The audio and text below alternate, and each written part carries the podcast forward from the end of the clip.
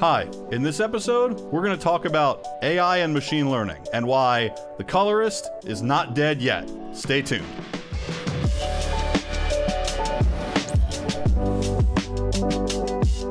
This episode is sponsored by our friends Flanders Scientific, who are leaders in color-accurate display solutions for professional video. Whether you're a colorist, editor, DIT, or broadcast engineer, Flanders Scientific has professional display solutions to meet your needs. Learn more at flandersscientific.com. Hi, I'm Joey Deanna. And I'm Robbie Carmen. And guys, today on this episode, we're going to be talking about something that, unless you've been living under a rock, you have been bombarded by, traditional news, the internet, friends and family.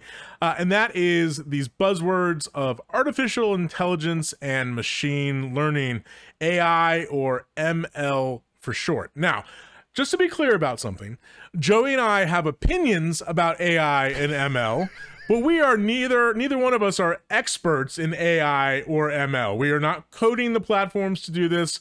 We don't know everything there is to know about them. There are doctorates, people who have doctorates and PhDs or whatever out there who are doing this stuff. But we thought, because, talking to our friends, our clients, our peers, there is so much buzz about AI and ML in our industry, in post-production and color and finishing.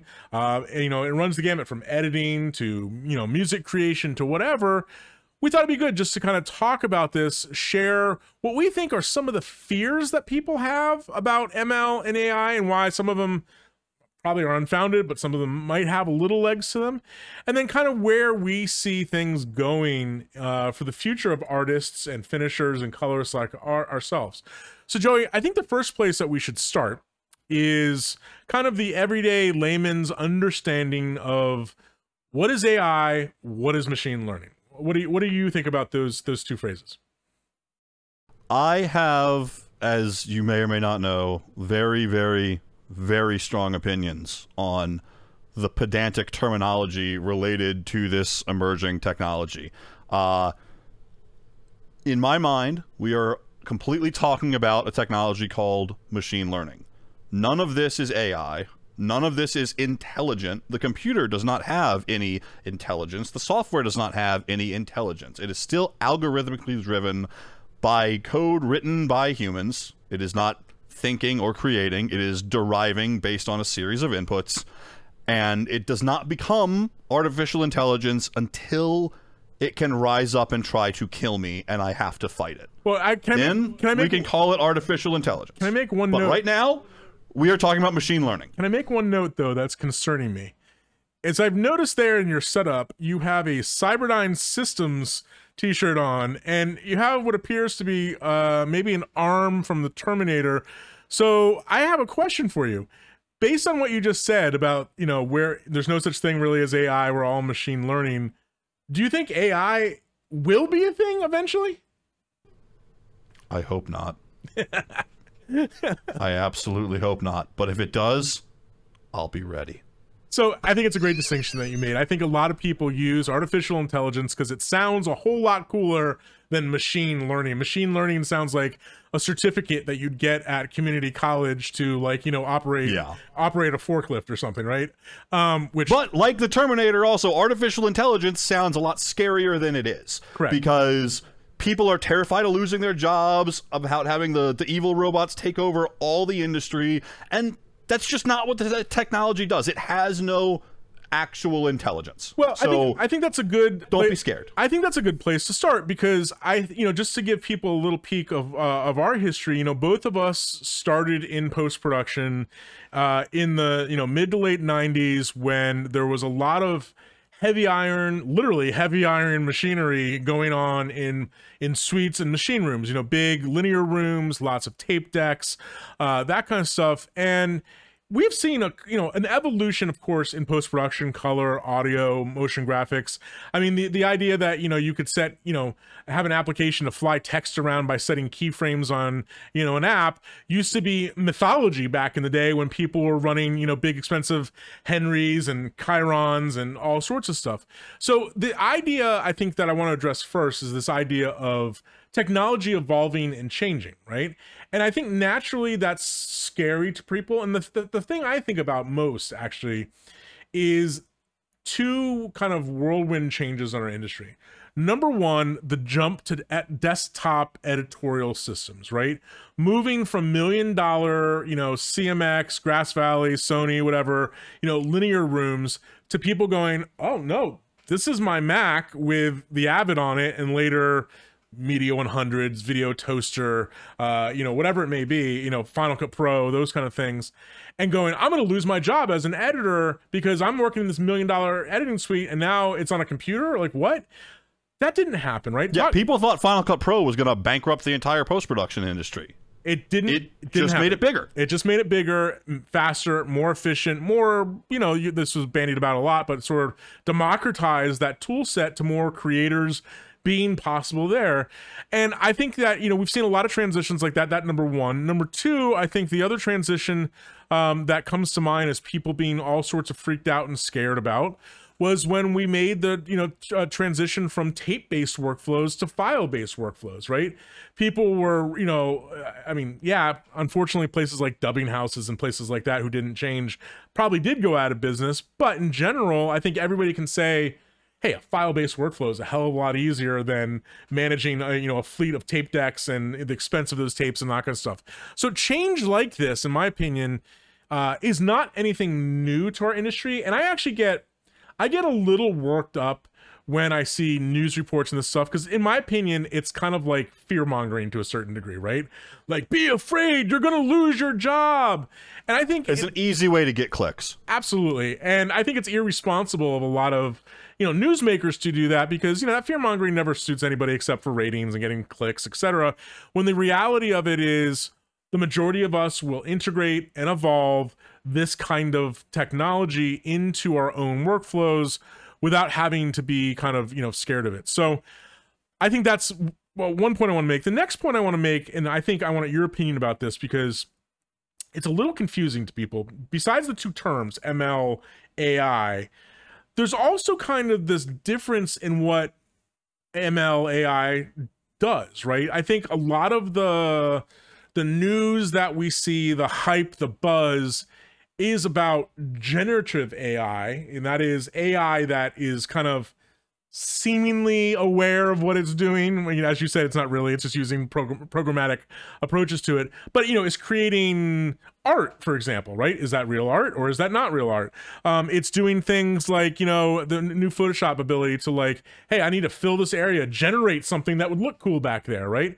That generative AI is one thing. What are your feelings about generative AI or machine learning, things, you know, these tools that create something? Is that a good thing? Is it a bad thing? Do you think it has a place in post-production and finishing for us, even if that's right now, you know, right this moment?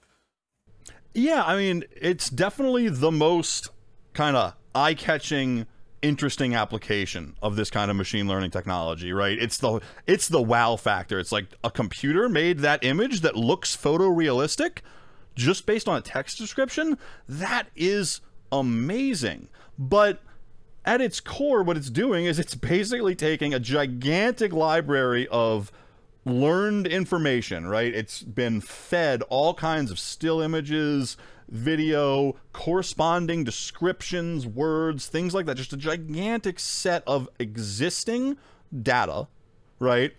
And then the parameters are basically going through a bajillion if-then-else statements and kind of figuring out step by step how to make what you asked for in a effective and convincing way. Now, where this breaks down in terms of calling it something like creative or creating is all it can ever do is derive from what it's been given. So if you feed it a crap ton of good photography, it might come out with something that looks like good photography. You feed it a crap ton of bad photography, it's probably gonna come out looking like a little bit of a worse photographer if you try to ask it to make a photo. If you feed it all of one ecosystem of things, everything that's gonna come out of it is from that ecosystem. So it's like anything else, what you get out of it is gonna depend on what you get into it. And what's really interesting for me, for our industry, is not the technical part of that, right? it's kind of the legal, creative, moral part of that, because, and there's been a lot of talk about this, and right now there's not really a regulative framework or even a best practices framework for this. A lot of these generative AIs are trained on copyrighted original art without the full knowledge and understanding of those artists. So essentially you're just asking a computer to pirate something, copy it, and wiggle it around into a more different set of pixels. Now, that might be the worst case kind of explanation. Let's also talk about kind of the really good case explanation of this.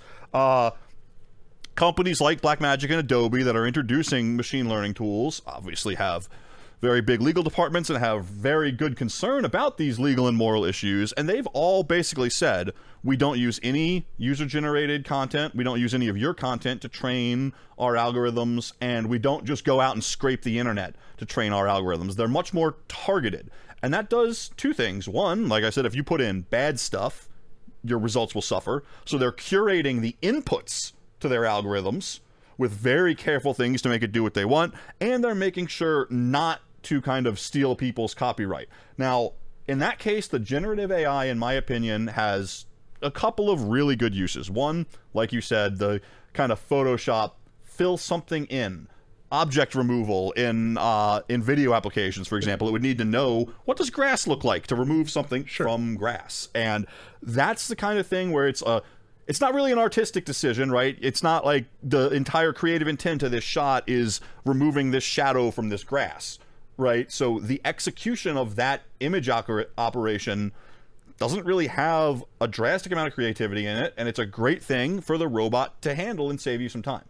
The other thing that I think is really interesting is, if you go back to the idea that I said of machine learning taking this gigantic pile of visual data, this gigantic data set, and then generating something from it. Like I said, it's not making art, but it's making an image derived from its set of inputs.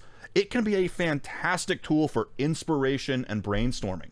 Try throwing different things at it and seeing what it comes up with. It has a way more diverse source of information than your single life experience or your single life experience as an artist. So using a generative AI tool, God, I shouldn't say that, a generative machine learning tool, even I'm guilty of breaking my own terminology rules sometimes, but using those generative tools for inspiration, finding themes, colors, looks, ideas that you might not have had in brainstorming, that democratizes the creative process, right? It lets somebody who hasn't traveled the world see things and inspire their work with all of this different media that has been trained into these algorithms. So that, I think, is like, that's a really exciting use case for generative machine learning. Well, there's a lot to unpack there, and I think I agree with almost everything you said. I will say, I think there's some debate to whether or not, how should I say this bluntly, that is there art to coding, right? And I think that there can be, and I was trying to, my kids were asking about, generative AI, because somebody had, at school or whatever, somebody had mentioned Midjourney and they were looking into it. How does it work and that kind of stuff? And it dawned on me. Well, there's also some creative intent to the prompt you give it and how you word it. Well, so it's not completely devoid of art. Exactly, and it seemed to me when I started playing with it in hopes of finding better uses and or explanations for my kids, I kind of was hit upon something, and I've had the same experience using, ChatGPT. The other day I asked ChatGPT, I said, write me a song lyrics about XYZ, right? And I tried it a few times with different additives, different, changes to the way I phrase the request, that kind of stuff. And it dawned on me that part of the game, if you will, of generative AI is taking what is under the hood. I think you're absolutely right. It's a series of logic. It's a series of programmatic steps that scours different places to figure out what you're talking about, how you're talking about, what you want it to look like, etc. Very complex stuff that I mentioned at the top of the show.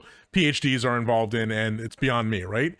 But what I realized about the prompt part about it is that we're taking really programming to the truest WYSIWYG approach that we possibly can.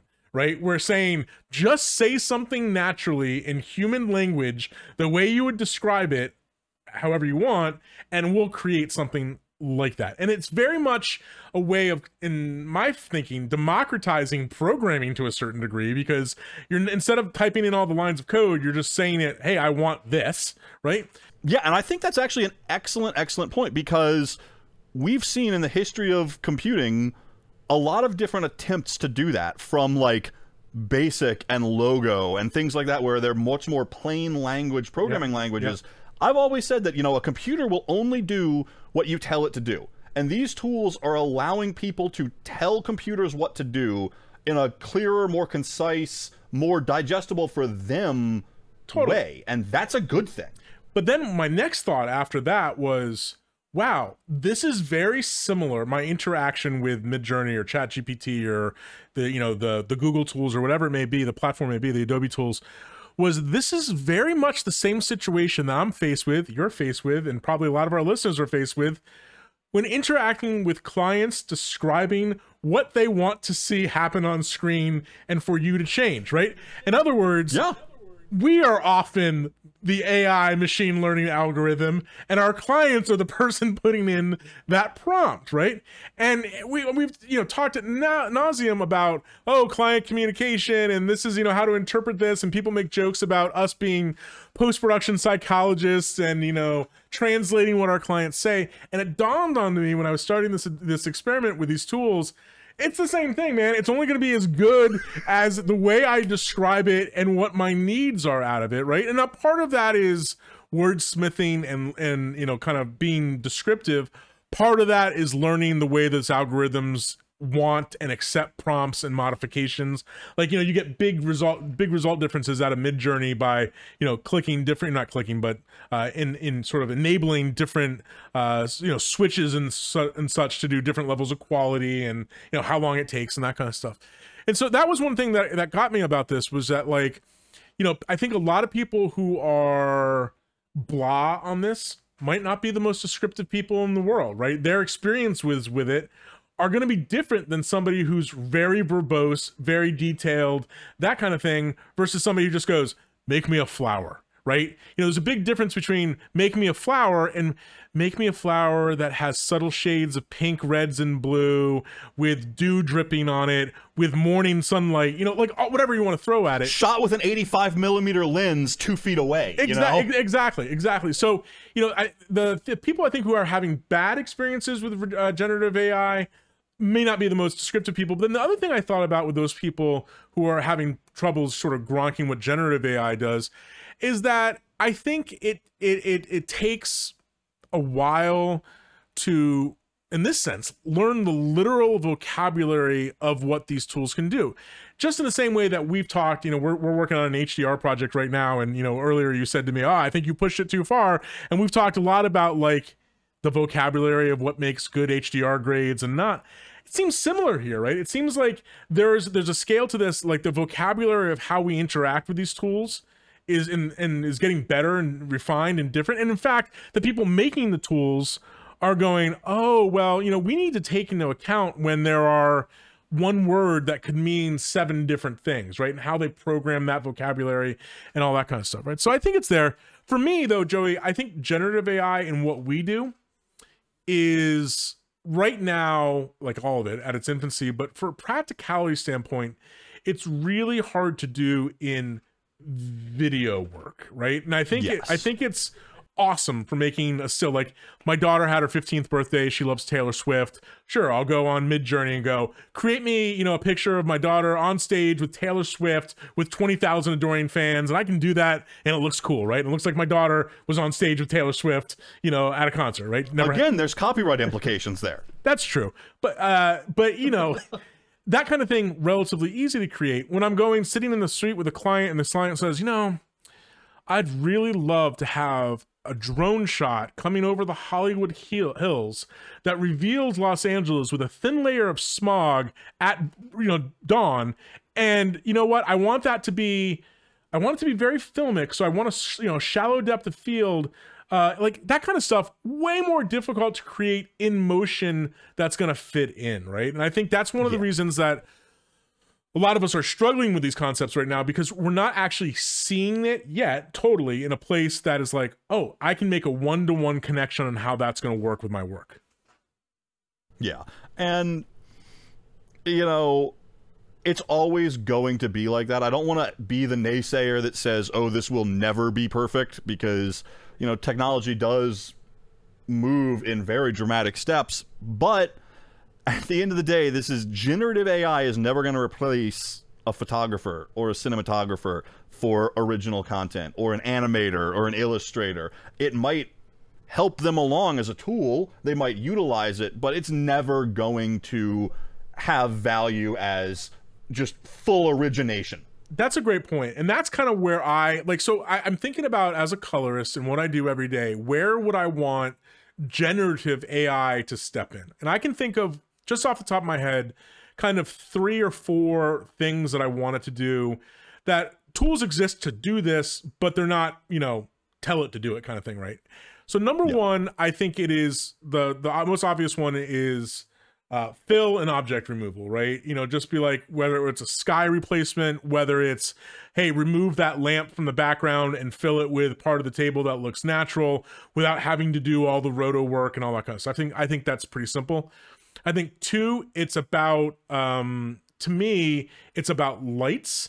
I would love to be able to go, hey, AI tool, machine learning tool, I would like to have a tungsten light, you know, a diffuse tungsten light on the right part of this frame, and not have, and to me it would be perfect, is not to have it just do it, but that then to present, okay, here's a level of control that you have over to further refine that. I've done the heavy lift for you to make it happen, but now you're the artist. I'm just a stupid computer program. Now you refine it. That to me is the difference between a usable professional tool and a toy, right? The straight text in, image out is a toy or a professional tool for finding inspiration that you then will throw out and then do something on your own. Having the ability to go in and change it afterwards, which is a very tough challenge for the developers, right? Because you don't have a lot of flexibility as to what these systems output. So having the ability to go in and customize after the fact and refine without losing the bulk of the work that has been done, that is the absolute key killer aspect of this that we need for any kind of machine learning tools if they're going to be used in professional post-production. Well, I had a great talk a couple weeks ago with a friend of mine who is, I mean, deep into the world of Unreal Engine, right? And his job has been creating photorealistic imagery that will go on LED volume walls, right? You know, so if, you know, whatever, you're filming a show and somebody's supposed to be on a ship at sea, he'll do all that stuff in Unreal Engine and they'll put it on the LED volume wall, they'll film in front of it, and nobody knows that it wasn't practical, right? His take on this, I thought, was pretty interesting, that he thought generative AI in, you know, again, he's using one platform, Unreal Engine, which is popular for this kind of thing. But his take on it was partly inspiration, like you said, but partly also just to get to the result quicker, right? And, you know, he's making the point, if I can design, you know, I could design a mountain landscape from scratch, but it would take me a while to do that. If I can integrate generative AI into it and say, make the mountain landscape, but then go back in with the rest of my tool set, finesse it, finagle it, whatever, that's what he's looking for. And I thought that was a wise thing, as you said, because that makes it not a toy, right? Being able to go, yeah, put let it handle the heavy lifting of stuff that's in the background that might not be the direct focus, but still needs to be there. Absolutely. So I think generative AI, we're going to see that constantly developing. I think the hybrid thing, like I just said, with Unreal and LED walls, that's there. And I think it will get better. Right now, I think in practical terms for what we do in post-production and production, I think what gets dismissed a lot is, and you say this to me all the time as I'm clicking like 39 buttons, right? You go, why wouldn't you just write a script for that, right? But when you say stuff like that to me, you hit on a very valid thing about what we do as professionals day in, day out, and that is repetition, right? I can't tell you how many times a day I click on the same button, or how many times a day I make the same set of exports or files for a different project, right? So I think one of the places, and I'm curious to hear your thoughts on this, because you're Mr. Efficiency, you know, is where machine learning AI can help us with repetitive tasks, because, you know, I just envision a situation, the file thing comes to mind when we're finishing a show and we have 74 deliverables to make, right? I would love a situation where one day DaVinci Resolve goes, just prompts me and says, hey, Rob, I've noticed that you're on the deliver page. Last time you made all these exports. Do you want to do that same thing again? Without me having to go and click and make all the choices or set up presets or whatever, it just kind of intuitively knows where I am in the process based on what I've done that precedes where I am at now, and then intelligently prompts me to do something. Just kind of like, you know, my Amazon Alexa will go, hey, I noticed that you're out of shaving cream. Would you like me to order some more? You know, like that kind of thing, but taking up the next level.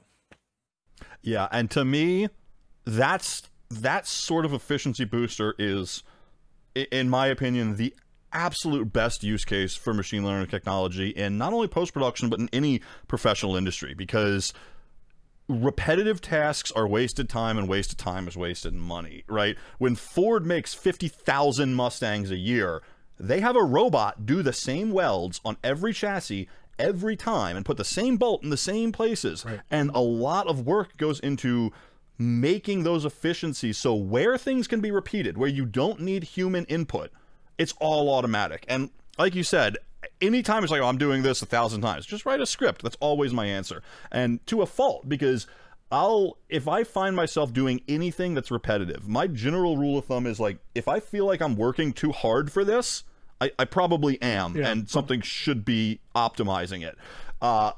I've found myself go down ridiculous rabbit holes where I will spend like 8 hours trying to write an incredibly elaborate script to automate a simple task to save me an hour of time. Right. Now, part of that is my own kind of emotional attachment to not doing repetitive, boring tasks and trying to find an interesting solution to that problem at the same time. I enjoy that. But part of it is also really saving time. And the value judgment is, well, is this going to be a set of repetitive tasks that I also have to do again in the same context? If it is, and I have to do it often, then yeah, it's worth the 8 hours to write the script. If it's a one-off, probably not. Right, yeah. And those little cases, those one-offs, are where this kind of machine learning stuff could really, really, really hugely be useful. Like you said, democratize the programming. If I could type into a prompt in Resolve, hey, take 5 seconds off of every gap in this timeline. Those are pretty simple instructions, right? It could parse what a gap is, find all the gaps, it could parse what 5 seconds is, take those gaps out, right?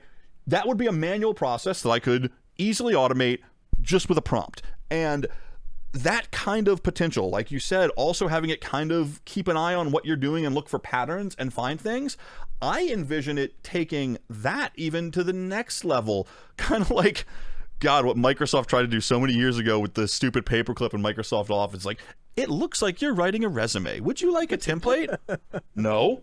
But it looks like you're rendering a PBS show. Would you like us to pull up the specs that you used for the last one? Absolutely. And I mean, and already we see... even more so, here's another one. It looks like you probably wanted to render this as ProRes HQ, not regular ProRes. Right. Are you sure? Because you did everything else in this project as HQ, and you might have just clicked... And then that'll save me a re-render if I, you know... if it spots me screwing up. Dude, I cannot tell you how many times that little bit of machine learning programming in, for example, in Gmail has saved my butt, not just grammatically and what I've said, but also saved me so much time. Like I'll type something and be like, tab to fill in the rest of the sentence, right? Like that autofill kind of thing. And it seems stupid, right? Autofill, like that's not the same thing as... It is absolutely the same thing as... like it's figured out in a predictive way what you're doing, what you want to say, how you're going to say it based on your words. You know what's funny? I was writing an email to someone that was, let's just say, quite terse. Okay.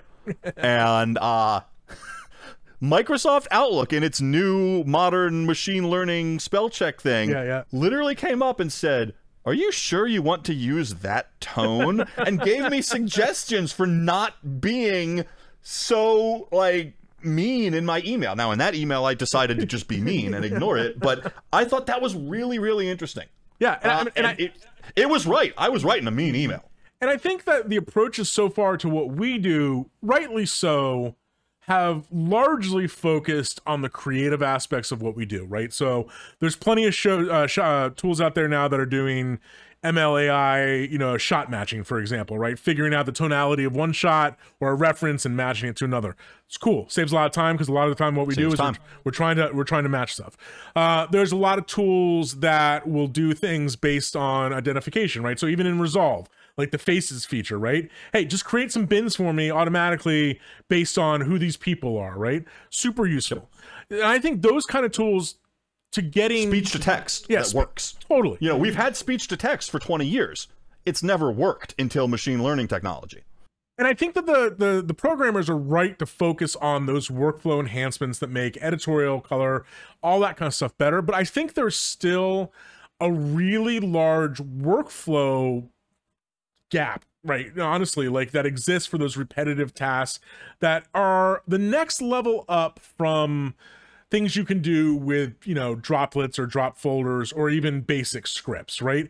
Like the one that, you know, you and I talk about all the time, especially when we have difficult conforms, is I would like a machine learning tool that I can just say, okay, man, here's a folder of media. Here's the reference I got from the client. Go figure it out. Do it. Go figure it out. Piece it all together. And then tell me what you couldn't figure out. Right. And it doesn't necessarily have to be based on what we've always thought of, you know, time code, real number, et cetera. It goes, no, this shot didn't have any time code. It didn't have any real number. I just looked at the shot. Right. I looked at the shot and I figured out how to match those two up. Have it iMatch sizing to a reference. Totally. We're already seeing this a little bit with, there's some tools to say, hey, what is that font? Yeah. Which is really useful. Yeah. You know, so seeing those kind of workflow tools evolve, I think, you know, that brings me back to kind of the original topic of this episode, is the color is dead. Is the machine learning robot going to take away our jobs? And are the studios going to say, you know what? Robot T800 is going to grade this next series. No, absolutely not. But it's going to make our jobs faster, and it's going to let us spend more time iterating the creative. That's my key here, is like, okay, if we can have the machine learning tool that fixes our conform or helps us with our conform and builds masks for us and helps us make deliverables, like you said, right? I don't want to do an 8-hour project in 4 hours now. Right. I want to do the same 8-hour project with focus. 4 hours less administrative nonsense, right, and 4 more hours focusing on iterating the creative, because the more passes you do, we always work in passes, and the more passes you do, the better it gets until you run out of time, right? So this just gives us more time to be creative, and that is what I'm excited about. And to flash back to what I said at the beginning of this episode about how people, you know, there was lots of periods of time where people were afraid of that technology change, right? And what were they really afraid of? They were not, it wasn't, yeah, sure, at some levels, I'm going to lose my job and I'm going to be out of a job, right? Really, what a lot of that was about was, I am stable and comfortable with my knowledge base and where I am right now, and I'm scared about learning new stuff and how to integrate that into what I do. And so this, just like anything else, I think is the people who are going to be most successful are the people who are interdisciplinarian about this kind of stuff, learning about generative and repetitive AI tools and machine learning and how to integrate that stuff best into their workflows. I can see a time where, you know, the best, you know, colorists and graders and facilities in the world, they're the best because they also have some of the best generative tools, or they have some of the best repetitive tools or whatever, right? Just like we saw a huge leap when, you know, in 3D animation with, you know, tools like Maya and those Render Man engines and that kind of stuff, that technology helped that industry do things that were better. And I think the same thing is true with us. I mean, I would just love, God, you know, the other one I think about all the time is going back to some of the machine learning stuff that I think is just there. I would love to be able to say, set skin tone, you know, set the look and set skin tone on somebody and go, hey, look at the rest of this group. Keep it going. Keep it going. Like, make sure. I made the creative decision. Yeah. Keep it going for me. I'll come back and check in on you when you're done. Screw Rob screwing up Ripple for the 100th time this week, and just let the machine learning figure out how to ripple that change to wherever it needs to go. And better yet, I think prompts to me are a big part of this, right? You know, if I make a decision without the help of the system, right? I go, well, I'm going to make this person a little more olive complex or whatever. You know, the system going, hey, look, I've looked at all these shots and I think that you're making the wrong choice somehow, right? You know, like, you know, or whatever, some sort of prompt by saying, are you sure you want to change this? Because this seems crazy. And that goes back to the core concept of what this is, which is a pile of information and a prompt or some user input put together in a very complex web of programmatic if statements. And where that can be super useful, like we've been talking about in a post-production software, is if part of that information is the functionality of the software. That's what we haven't seen yet, right? We've seen individual tools where it's like, okay, we're going to make a depth map. That's what it does. We're going to make a mat. That's what it does. But there's no tool that knows all of the different things that Resolve can do, and then also knows how to interpret English. So you could say, put in a prompt, hey, add every timeline to the render queue for me. It knows what the render queue is, it knows what timeline is, it knows what the word add means. In this cloud of inputs, it has all it needs to save you time. That's the kind of workflow tool that I think could be really, really cool. And it's never going to do everything, but like just to have it, I think would be awesome. Yeah, and I think the last thing that I'll wrap my last thought on this is, I think you brought up something that's above and beyond our pay grade and knowledge, but I think is really developing fast and interesting to see how smart people figure this out, is kind of the ethical and legal concerns about some of this stuff. Because one of the things that I'm always thinking about when I think about this subject is, as you said several times, the tools are only as good as what they're being fed, right? You know, we did a project a number of years ago where it was colorizing World War II black and white footage. And at the time, you know, it was a really heavy lift with machine learning, you know, giving as many World War II images as possible to generate maps. Yep. And it was only as good as what we were giving it, right? And we had to, you know, scour for thousands and thousands of images. I think part of the ethical and legal part of this is that the powers that be need to figure out a balance between privacy, copyright, and also feeding those engines in a way, because, you know, if there was transparency, so you know what's going into what it is, and if your stuff is being used and you agree to the context, and a way of pulling it out if necessary, right? Like if you accidentally, you know, hit scan my timeline for information, and it's a, you know, music video that, you know, is not released yet, and the artist is going to be pissed by that, like, you know. Yeah, don't share it. I think there's that balance is yet to be found, but I'm curious as the stuff works through these ethical and legal concerns, how that kind of stuff works out, because I think the data is unbelievably massive in there. And, you know, right now we're going with a slightly small, you know, hopefully, you know, sort of controlled approach to getting some of that stuff. But the floodgates will be open when everybody's stuff is just there. But I just want to do that in a smart way.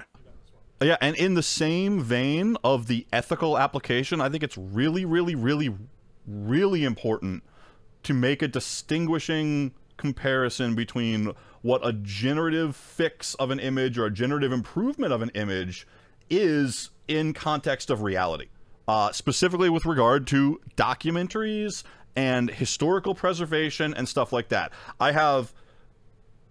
I won't say problems, but big questions and implications to think about with a lot of these machine learning based, for example, rescaling tools. Okay, if you're doing a historical documentary and you are scaling up a piece of film using a generative AI tool, you are adding in information from the modern world that was not there. You are asking a computer to take piles of modern images and make something approximate to what this was, but you have now in some way devalued the historical accuracy of that media. That's a good point. And it's the same thing with colorization. It's the same thing with machine learning based like sharpening and noise reduction. Those details that are being put in are fabricated. They aren't real. They were never captured in the original capture. Dude, it gets... I'm not saying there's no use for that and it should never be used. I'm saying documentarians should be very aware of what the technology is doing and the implication